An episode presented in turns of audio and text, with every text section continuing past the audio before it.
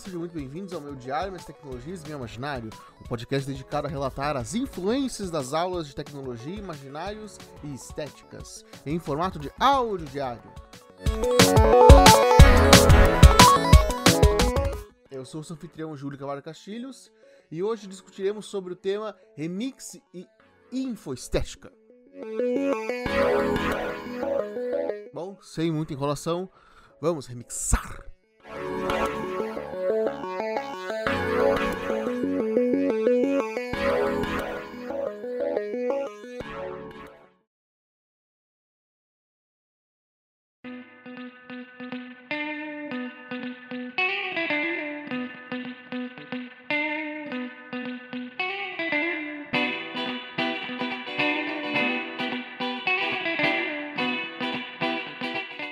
Antes de começar, eu gostaria de deixar só um adendo, minha crítica, que tem a ver com o tema remix. E toda essa info estética que a gente tem, toda essa informação nova que engloba na internet, uh, minha crítica é. O copyright fudeu tudo. E sinceramente, acho que eu vou começar por aqui mesmo. Com uma citação do documentário disponibilizado onde dizia que transformamos nossas criações em propriedades. Ou seja, as pessoas elas têm tornam ideias algo próprio, como se fosse um local assim, sabe, um bem. E aí te, aí surge a ideia do copyright, que seria evitar o problema de cópia e tentar regularizar, mas só que, meu, só com relação a criar conteúdo, só piorou tudo. Tudo mesmo. Eu, eu quero contar um pouco das minhas experiências com relação a copyright, e mais por trabalhos da faculdade mesmo que ocorreram. Não foi um problemão, mas enfim, era um trabalho onde a gente tinha que redublar cenas de alguma série, filme ou desenho, tanto faz. Eu e minha amiga, então, pegamos cenas de várias animações uh, de empresas famosas, DreamWorks, Disney, aí redublamos porque era para relatar sobre um, uma pesquisa científica. Quem editou fui eu. Ou seja, eu modifiquei a trilha, uh, a gente regravou vozes, não deixamos nada igual, tinha legendas, tinha tudo. Tinha praticamente tudo uh, quase refeito. Era só as imagens em questão. E o nosso professor ia postar isso, acho que no, no grupo dele do Face, de trabalhos, assim, de redublagem. Ele sempre fez isso em todas as turmas dele. O nosso em específico deu um problema porque a Disney lá derrubou, porque não poderia usar as imagens, porque teria que ter o direito de usar, ou porque tá, é, por, para evitar, entendeu? Uma transmissão ilegal do conteúdo dela. Lógico, eu não tô dizendo aqui que foi um, eu não tô dizendo aqui que eles estão errados de fazer isso, porque é um troço grande. Eu até entendo, mas eu, o, mas só que o copyright dentro da, de toda a internet é um consenso meio ridículo, porque agora eu, eu também eu edito muito podcast, em, em, trabalho, em trabalho mais de faculdade, mas eu pretendo editar assim, como freelancer, assim como vídeo. E aí, em todos esses trabalhos que eu já fiz, até de freelancer, principalmente os de faculdade que eu tinha que postar no, no YouTube, eles estão em link privado, porque o meu medo é que pegue copyright por certas músicas ou de imagens utilizadas, de memes assim que eu coloco, de qualquer coisa. Porque isso me priva, entendeu? Mas daí a ideia, ah, mas isso incentiva a criar ideias novas. Nada é novo. Isso foi algo que levantaram no debate. A noção de inovação é uma ilusão.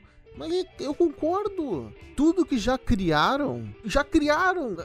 Pronto, entra em paradoxo na minha própria frase. Já criaram as notas musicais, já criaram gêneros de música, já criaram um, meme, entendeu? Hoje em dia nada mais, nada é original, tudo vem através de influência para tu gerar algo novo. E esse é, é a coisa legal da criação. Tu necessariamente não precisa criar algo original mas no momento que tu modifica algo, que é o que o documentário fala muito bem disso, tu cria algo novo. Ele passa a ser diferente. Apesar das semelhanças, ele passa sim ser diferente. Funciona que nem as pessoas. Porque se fôssemos todos iguais, seria chato. Por isso que todo mundo tem um pensamento diferente, uma opinião diferente, entendeu? É a diversidade. Isso é o legal. E isso que nos torna diferentes, isso que torna conteúdo novo.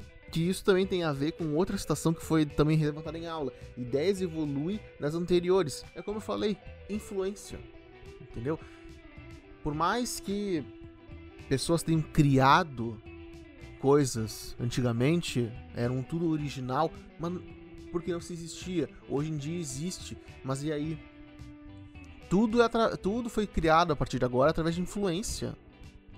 É difícil tu ter algo assim completamente novo.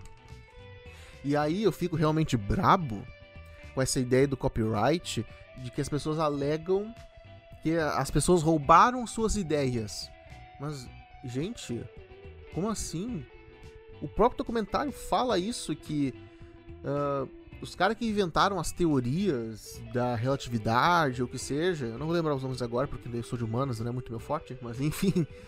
Os caras que pensaram nisso, pô, a gravidade, eu não sei o que, a bomba nuclear, cara, os caras ou pensam antes ou, ou duas pessoas pensam simultaneamente, só que em lugares opostos. O problema é que uma desenvolve a outra, ah, vou deixar para depois. E isso, ninguém roubou tua ideia, cara. Mas a parte que me irrita no copyright mesmo é nisso que eu falei de criação, principalmente na internet. Tem, porque tem, real, tem pessoas realmente. Assim, existem pessoas boas, existem pessoas más, existem pessoas filha da puta, e existem pessoas que, sinceramente, não existem palavras de baixo escalão para definir. Que são.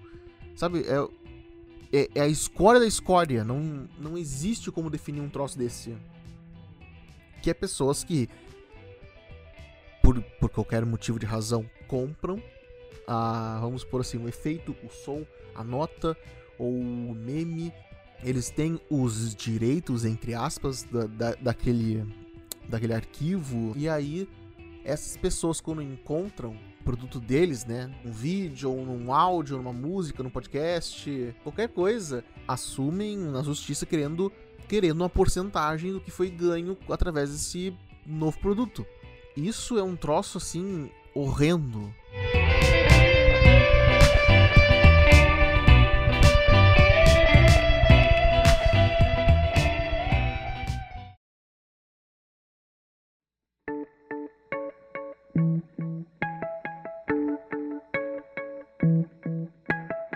Bom, depois desse meu desabafo, eu espero que tenham gostado do episódio de hoje. E até o próximo. Valeu!